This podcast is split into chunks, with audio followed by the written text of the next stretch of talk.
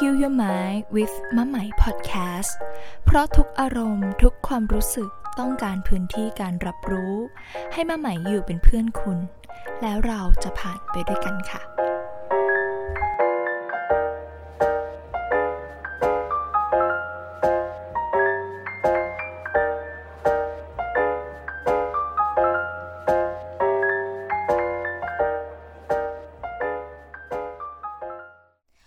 ดีค่ะเพื่อนๆทุกๆคนนะคะ กลับมาพบเจอกับมะใหม่อีกแล้วค่ะ ใน Heal Your Day Heal Your Mind with มะใหม่ Podcast ค่ะ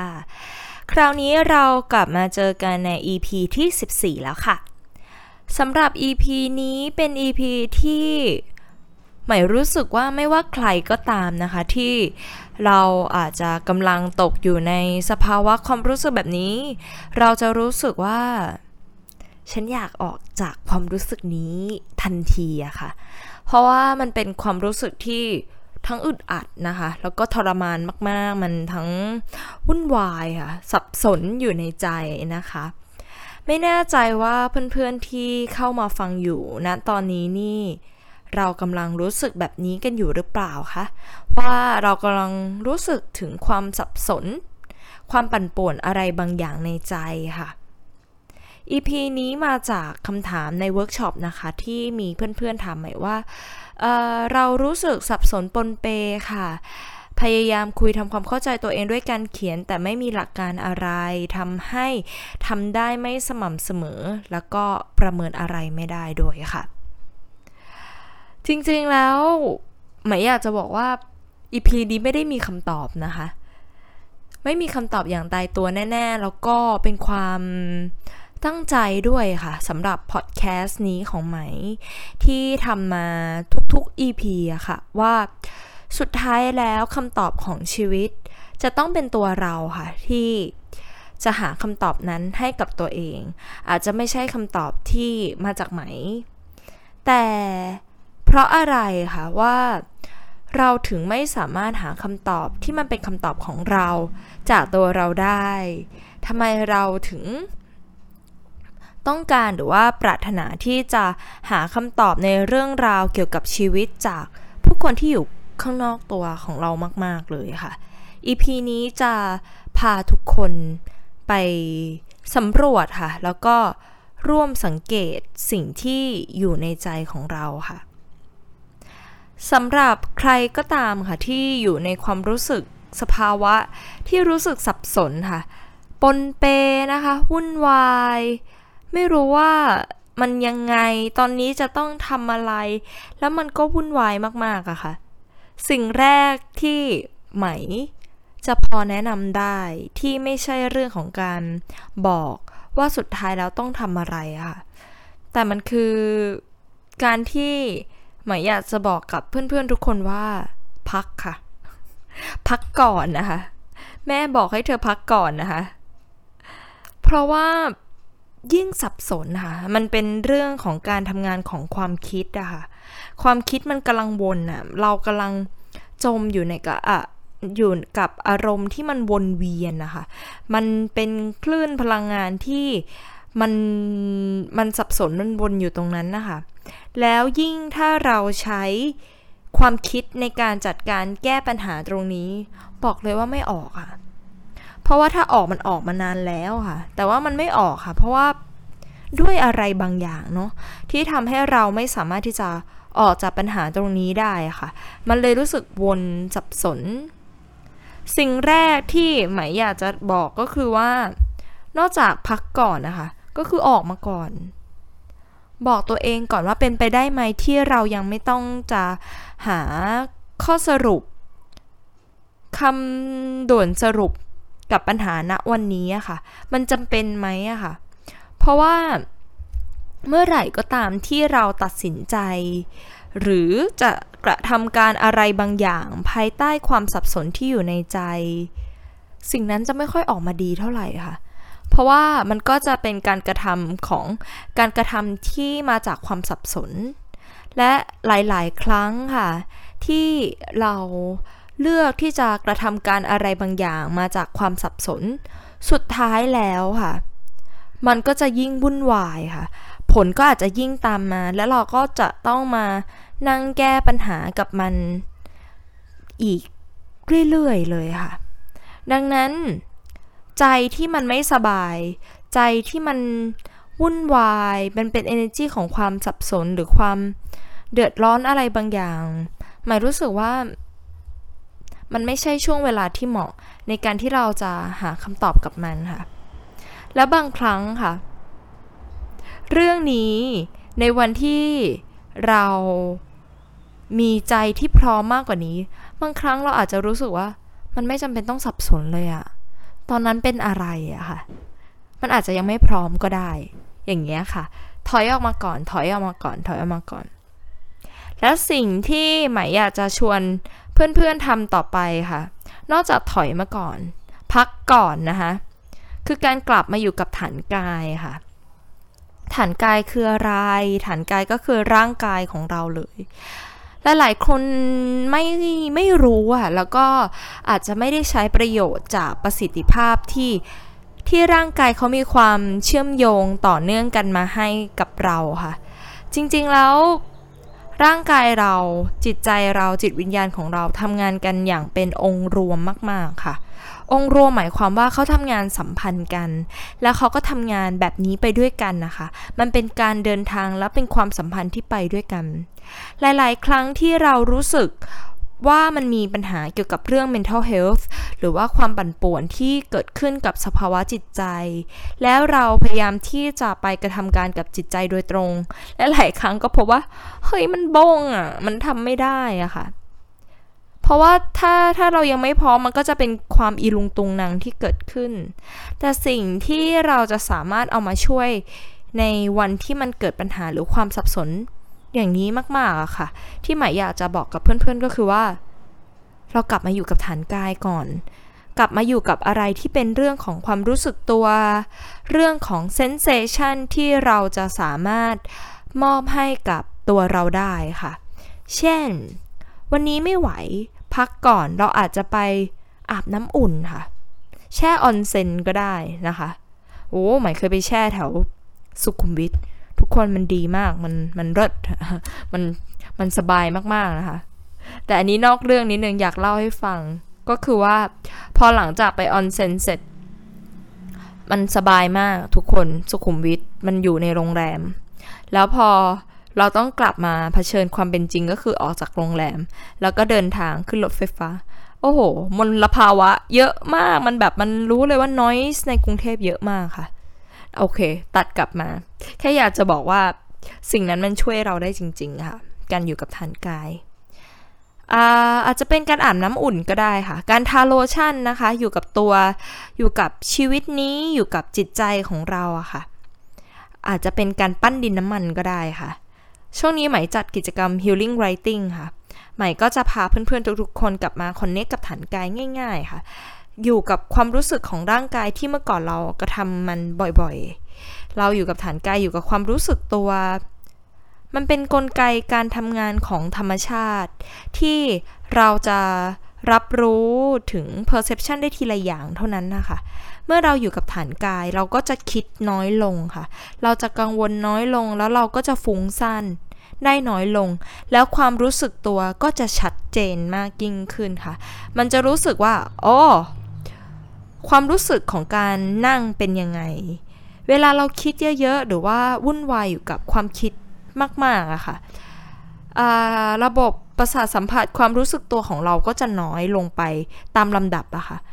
มันมันเหมือนเราขาดการคอนเน็กกับร่างกาย เมื่อไหร่ที่เรากลับมาคอนเน็กกับร่างกายได้มากๆอะค่ะ มันจะช่วยให้เราออกจากความคิดได้เยอะมาก วันก่อนมีเพื่อนถามใหม่ด้วยเหมือนกันว่า โอ้เวลาเราจมกับอารมณ์ มันยากมากเลยที่จะขึ้นมา ความตอบคำตอบก็คือว่าใช่ค่ะ เวลาเราอยู่กับอารมณ์ที่มันเป็นอารมณ์มากๆ อารมณ์เศร้าก็ได้นะคะ อารมณ์เสียใจ อารมณ์ผิดหวัง ในวันที่เราไม่เคยฝึก ที่จะหาที่เกาะมันเหมือนคนอยู่กลางทะเลแล้วน้ำเชี่ยวมากเลยค่ะ อพอเวลาน้ำเชี่ยวคลื่นลมแรง มันก็จะซัดสายเราไป ตรงนั้นทีไปตรงนี้ที แล้วเราก็อยู่ในทะเลท่ามกลางพายุที่มันโหมกระหน่ำอะค่ะ แต่แน่นอนว่าเราไม่ได้รู้สึกดีกับพายุนี้แน่ๆอะค่ะ เพราะว่าถ้าเรารู้สึกดีมันคงจะไม่มีคำถามนี้ค่ะ จมอารมณ์มันมันอึดอัดอยู่แล้วอะแต่ถามว่าจะเอาตัวเองตะเกียกตะกายขึ้นมาก็ไม่ง่ายอีกอะค่ะ เพราะว่า นน้ำลมแรง และหลาย ๆ ครั้งเราก็พยายามว่ายน้ำค่ะ ว่ายน้ำเพื่อที่จะหนีออกจากกระแสน้ำแล้วก็วันนั้นนะคะ วนติ้วๆอยู่ตรงนั้นนะคะ แล้วก็โดนโซซัสโซเซไปไหนก็ไม่รู้นะคะ สิ่งที่ไหมตอบคำถามกลับไปกับคำถามนี้ก็คือว่า ในวันที่เรายังว่ายน้ำไม่แข็งอะค่ะ อยู่ในกระแสของอารมณ์ เราก็จะต้องมีที่เกาะที่แน่น ๆ ที่เราจะไม่หลุดไปค่ะ ที่เราจะไม่ลอยไป ในวันที่พายุอยู่ นั่นก็คือการกลับมาอยู่กับฐานกายค่ะฐานกายเรียกได้ว่าเป็นการเป็นการเกาะค่ะ เป็นที่เกาะให้กับอารมณ์ของเราที่จะไม่ต้องจมกับอารมณ์ นี่นั่นโน่นตามตามเหตุและปัจจัยที่ตอนนั้นมันพาเราไปอะค่ะ แล้วพอเราเกาะได้แม่นๆนะคะ เราก็จะจมอารมณ์น้อยลงเรื่อยๆค่ะ สิ่งนี้เป็นสิ่งสำคัญมากๆค่ะ แต่ ทุกวันนี้ใหม่เล่าให้ฟังอย่างนี้นะว่า เราทำอะไรที่คอนเน็กกับฐานกายน้อยมากเลยค่ะในทุกวันเนี้ยแล้วพอยิ่งเราอยู่ในสถานที่อำนวยความสะดวกกับเรามาก ๆ ค่ะ อยู่ใน facility ที่เร็ว ไว สะดวกสบาย โอ้เราแทบจะตัดขั้นตอนความละเอียดละออในชีวิตไปเยอะมาก ๆ เลยค่ะ ถ้าเราลอง flashback กลับไปนะคะ เราลองสังเกตคนโบราณนะคะ กว่าจะทำขนมบางอย่างขึ้นมา หรือจะทำอะไรสักอย่างขึ้นมาที่เป็นในเชิงของงาน process งานกระบวนการ มันใช้เวลาเยอะมากเลยนะทุกคน มันผ่านหลายขั้นตอนมาก อย่างขนมขนมบางชนิดอะค่ะโอ้โหกว่าจะกินได้นี่บางทีเป็นวันนะคะ แต่คนโบราณทำได้อะค่ะ แต่พอทุกวันนี้ เราให้ค่ากับความเร็ว การเร็ว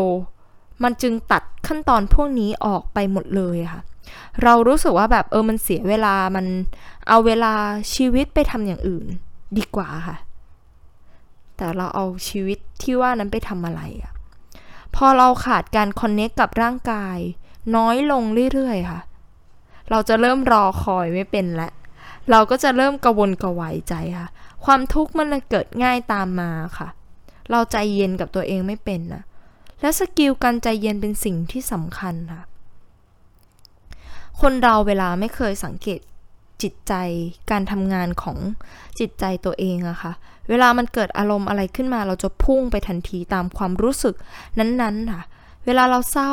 เกิดขึ้นในจิตใจ เราก็เศร้ากับมันในทันที เวลาเราเครียด เราก็เครียดไปกับเสียงในใจเราอะค่ะ ไม่ว่าเสียงในใจเรากำลังบอกอะไรกับเรา เราจะรู้สึกแบบนั้นอย่างท่วมท้นกับมันในทันทีเลยค่ะ ซึ่งซึ่งคืออะไร เอาง่าย ๆก็คือว่า ในการท่วมท้นของอารมณ์เราก็ไม่ได้มีความสุขหรอกใช่ไหม เอาแบบไม่โกหกกัน มองหน้ากันจริงใจต่อกันนี่นี่แบบว่ามาฟังมาฟังด้วยกันในพอดแคสต์นี่ถือว่าเราสนิทกันนะ เปิดใจกัน จอยๆกันคุยกันค่ะ ตรงไปตรงมาค่ะ จริงหรือเปล่ามีความสุขจริงหรือเปล่า อาจจะตอบว่ามีความสุขก็ได้นะ แต่ถามต่อค่ะโกหกตัวเองไหมอะถ้าเราคิดว่าแบบเราสังเกตตัวเองมากพอแล้วเรารู้สึกว่าเราไม่ได้โกหกตัวเองก็โอเคค่ะ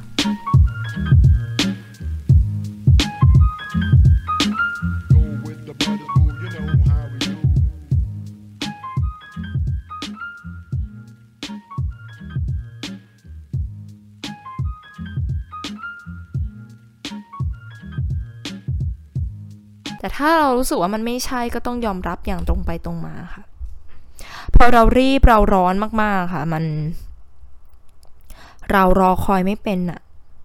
ชีวิตมันก็เลยยิ่งวุ่นวายอะค่ะ เพราะเราก็จะไปกระทำการในแชปเตอร์ถัดไปของชีวิต ด้วยอารมณ์ความรู้สึกแบบนี้ค่ะ ว่ามันวุ่นวายวุ่นวาย และชีวิตก็ลกไปทั้งหมดเลยค่ะลกทำอะไรก็ไม่รู้ค่ะกลายเป็นว่า อยู่กับอะไรก็เหมือนไม่ได้อยู่ อยู่กับอะไรก็เหนื่อยจังเลย แบบนี้เป็นต้นค่ะทั้งนั้นการกลับมาอยู่กับร่างกายฐานกายจึงจำเป็นและสำคัญ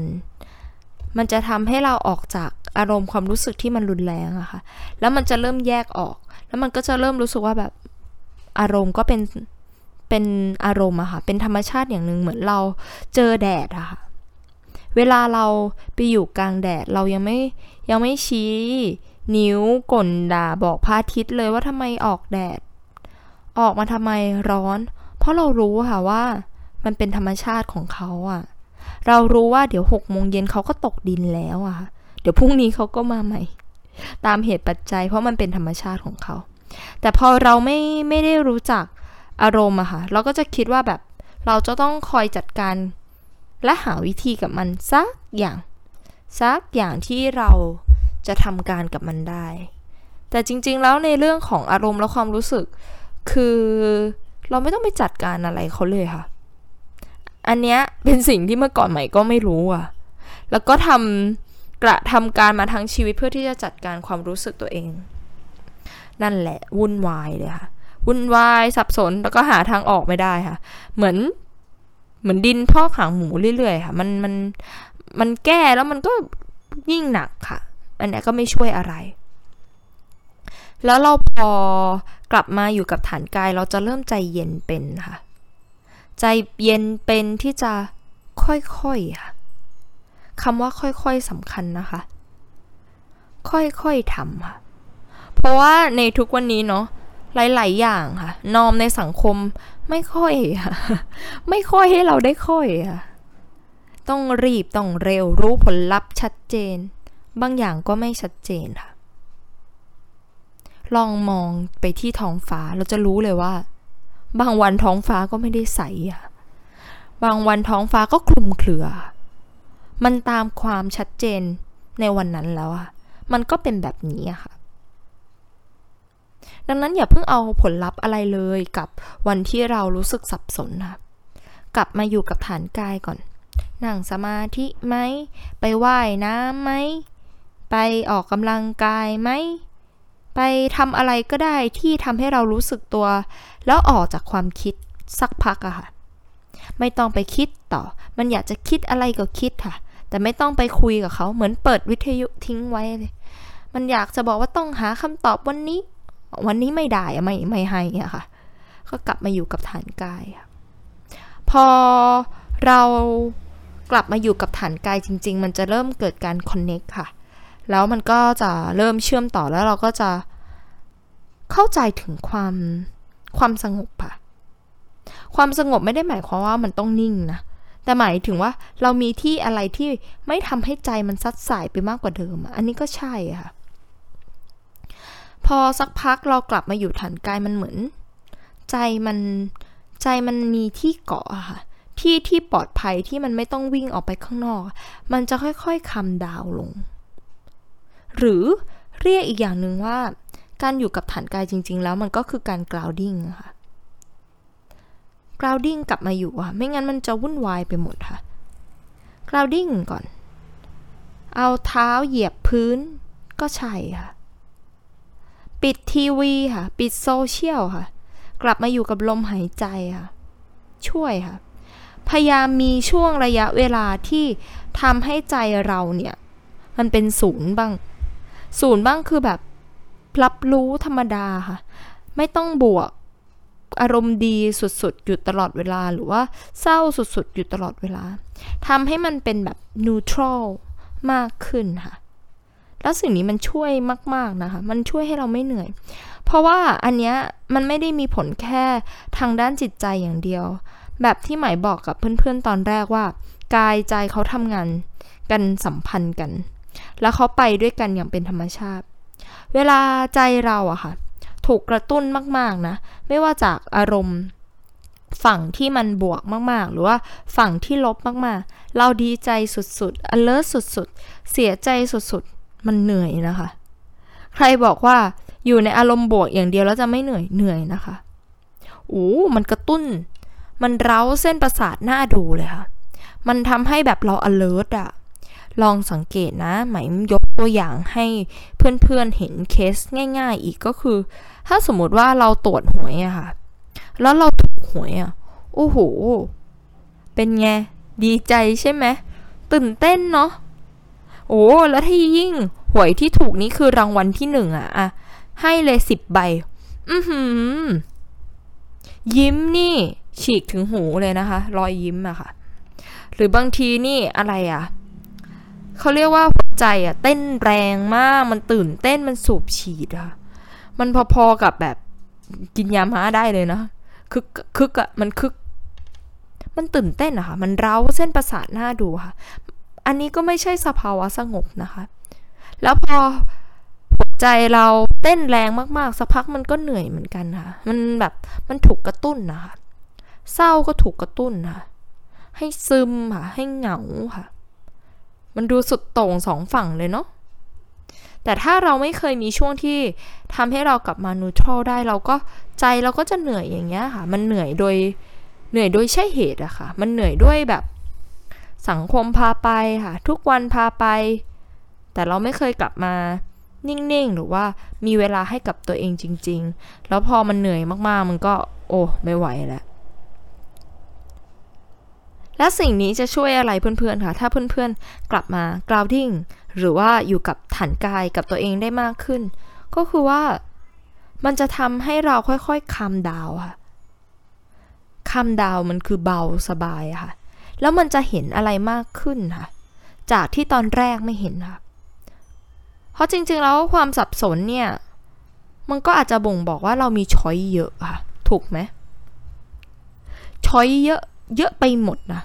อันนี้ก็น่าสนใจค่ะ อันนี้ก็ดูเข้าท่าค่ะ หรือว่าจะเลือกอะไรดีค่ะ มากๆเลย แล้วบางครั้งถ้ามันเป็นเรื่องที่ยิ่งใหญ่มาก ๆ ในชีวิตที่เราจะต้องตัดสินใจอะค่ะ เราไม่สามารถตัดใจ ตัดสินใจได้บนความรู้สึกของความสับสนได้เลยนะ ไม่งั้นมันจะมองอะไรผิดพลาดไปเยอะมากเลยอะมันเลยมีคำโบราณที่เขากล่าวว่า คิดการใหญ่ใจต้องนิ่งอะแบบนี้อะค่ะ พอใจที่มันนิ่งพอเนี่ย มันจะเริ่มเห็นว่าช้อยที่มันเกิดขึ้นในชีวิตแต่ละอย่างเนี่ย มันเกิดจากอะไรอะบางครั้งเราจะเห็นเลยว่า โอ้ หลาย ๆ ครั้งค่ะ ที่ชีวิตหยิบยื่นช้อยมาให้เราอะ รากมันมาจากตัวเดียวกันหมดเลยอะอย่างเช่น เรากำลังรู้สึกกลัวใช่ไหมคะ มันก็จะมีช้อยหาทางหนีทีไล่ให้เราเต็มไปหมดเลยกลัวเราเราทำแบบนี้ดีไหมอะเรากลัวเราไปทำแบบนี้ก็ดีนะ เออ หรือว่าเราจะทำอีกอันหนึ่งช้อยในการหนีความกลัวเยอะมากเลยค่ะ แล้วเราจะต้องตัดสินใจเดินหน้าต่อ เอา้า ชีวิตมาสักสี่ห้าช้อยไปยังไงล่ะ ไปไม่เป็นเลยค่ะ อย่างที่หมายบอกว่าถ้าเรากลับมาสังเกตตัวเองจริง ๆ บางครั้งเราอาจจะไม่ต้องทำอะไรกับกับสถานการณ์นี้เลยอะ่ะอ๋อรู้สึกกลัว ก็อยู่กับความกลัวค่ะ ก็แค่รับรู้ว่ามันกลัว บางทีเรื่องราวจบเลยนะ และนอกจากนี้ค่ะ เวลาใจเรานิ่งใจเราคามดาวอะ่ะ มันจะทำให้เรามีคุณสมบัติในการ ถอยตัวเองออกมาเป็น observer ได้มากขึ้นค่ะ บางครั้งในวันที่เรารู้สึกสับสนมากๆ มันเป็นสภาวะที่เรากำลังเป็นผู้เล่นค่ะ เล่นอยู่ตรงนั้นแหละ ใส่ใจมันอยู่ตรงนั้นแหละทุ่มเทกับตรงนั้น และเราจะไม่เห็นโอกาสอื่นๆในชีวิตเลยค่ะ เราจะไม่รู้ว่า เอ้ย ชีวิตมันมองได้อีกมุมนะ ชีวิตมัน มันเห็นอะไรที่มากกว่านี้ได้ค่ะ แต่ว่าเพราะว่าเราไม่เคยมองอะ มันก็เลยไปไม่เป็นค่ะ มันเหมือน พออารมณ์มันเข้มข้นมากๆ มันก็จะเห็นทางแก้ในแบบที่อารมณ์นั้นๆเกิดขึ้นน่ะ แต่วันที่เรานิ่งเราสงบเราคามดาว มันจะทำให้เราเพลนเพลนกับปัญหานี้อะค่ะ คือค่อยๆกลับมาสังเกตแล้วก็มองมันโดยที่เราไม่จมกับอารมณ์ใดอารมณ์หนึ่ง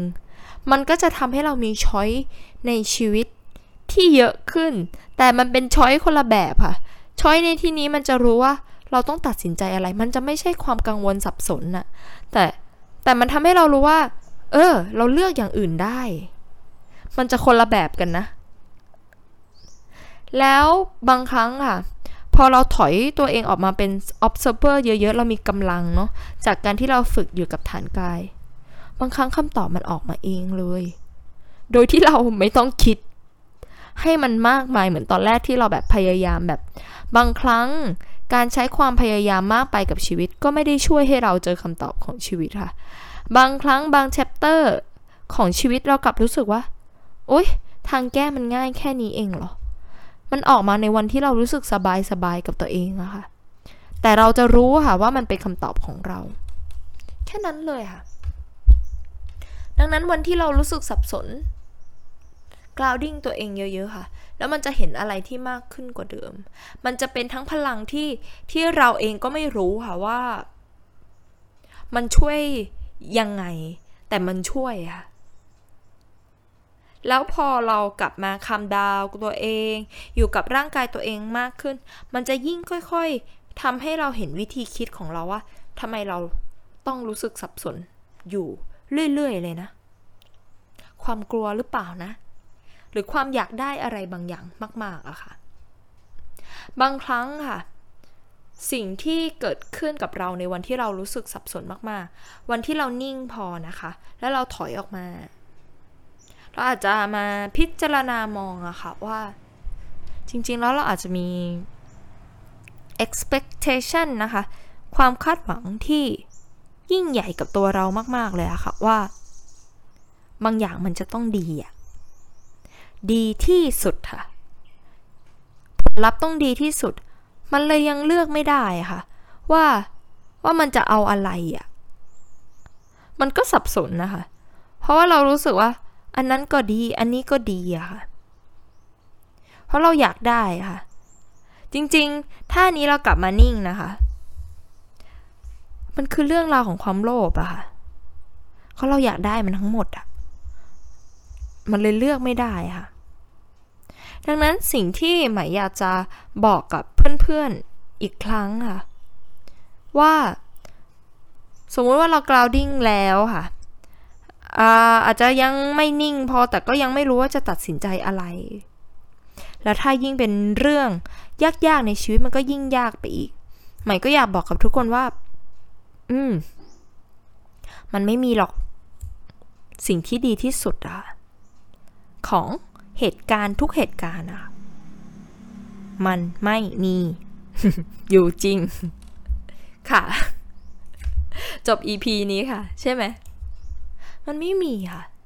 ไอความรู้สึกที่เรารู้สึกว่า เอ้ย ช้อยไหนคือช้อยที่ดีที่สุดนะ แล้วเราจะได้สิ่งที่ดีที่สุดนะ ไม่มีค่ะ มันมีแค่ มีแค่อะไร เพื่อนๆว่ามีแค่อะไร มันมีแค่ดีที่สุดนาวินาทีนั้น เวลานี้ นี่คือดีที่สุดแล้ว เท่าที่เราตัดสินใจได้ ต่อให้สมมติช้อยมันเป็นเพนๆเลยนะ แล้วเราก็รู้สึกว่ามันดีที่สุดแล้ว แต่เราก็ไม่รู้จะเลือกอะไร มันคือการที่เราให้โอกาสตัวเองรับผิดชอบ ในสิ่งที่อนาคตกำลังจะเดินมาค่ะว่า ก็ไปกับมันอะก็วันนี้จะเลือกอันนี้ก่อนก็ไม่รู้หรอกว่ามันยังไง แต่เราจะ explore กับมันนะคะ เพราะเราจะเอาปัจจุบันของเราร่วมเดินทางไปกับสิ่งนี้อะค่ะ เพราะว่าสิ่งนี้ มันคือสิ่งที่เราเลือกได้ณนะความเข้าใจของเราณนะวันนี้ค่ะ วันหน้าเราก็อาจจะ เข้าใจอะไรมากกว่าเดิม เห็นอะไรมากกว่าเดิม แต่ถามว่าเราเรียนรู้ไปพร้อมๆกันกับชีวิตได้ไหมอะค่ะ และ appreciate กับวินาทีนี้ที่เราตัดสินใจอะไรบางอย่าง เพราะเราตัดสินใจไปกับมัน บางครั้งค่ะ ความสับสนมาจาก เราไม่ชัดเจนในตัวเองด้วยนะช้อยมันเลยเยอะไปหมดอะค่ะ แต่การที่เราจะชัดเจนหรือตัดสินใจว่าจะทำอะไรบางอย่างชีวิต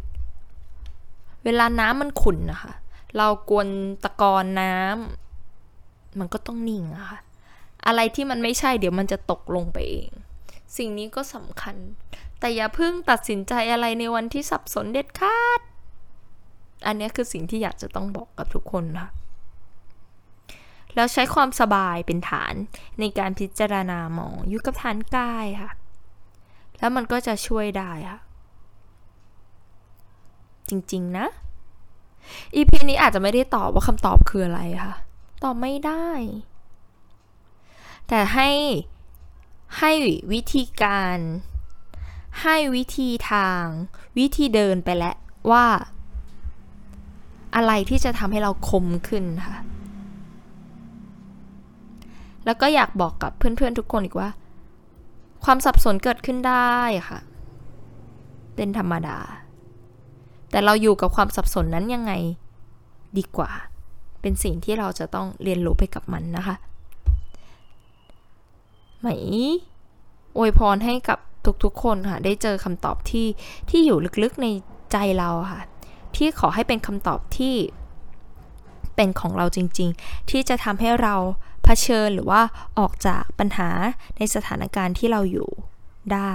แต่สิ่งนั้นจะไม่เกิดขึ้นเลยถ้าเราไม่นิ่งพอนะคะอะก่อนจากกันไป เดี๋ยวเรามาชวนอยู่นิ่งๆด้วยกัน ให้เราได้ sample นะคะ ชิมความรู้สึกนี้ไปด้วยกัน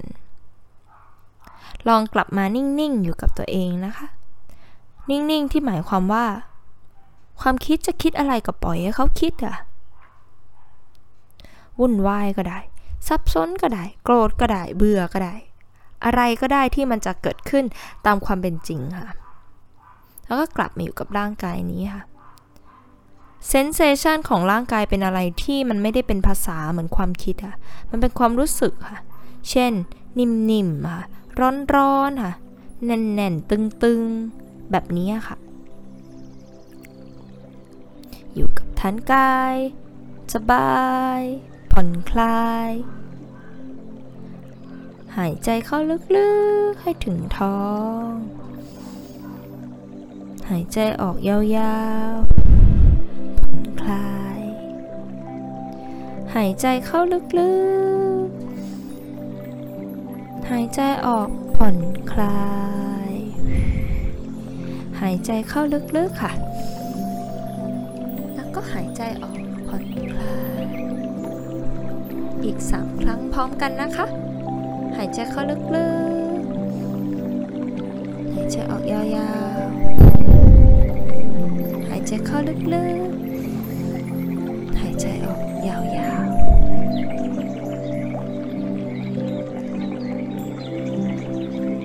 ขอให้เรากลับมาคอนเนคกับพลังนี้บ่อยๆ นะคะ พลังนี้ช่วยชีวิตเรา ในทุกๆมิติมาก ๆ เลยค่ะ แล้วเราจะกลับมาพบเจอกันใหม่นะคะ ใน Heal Your Day Heal Your Mind with มะใหม่ Podcast เพราะทุกอารมณ์ทุกความรู้สึก ต้องการพื้นที่การรับรู้ ให้มะไหมอยู่เป็นเพื่อนคุณ แล้วเราจะผ่านไปด้วยกันค่ะ สวัสดีค่ะ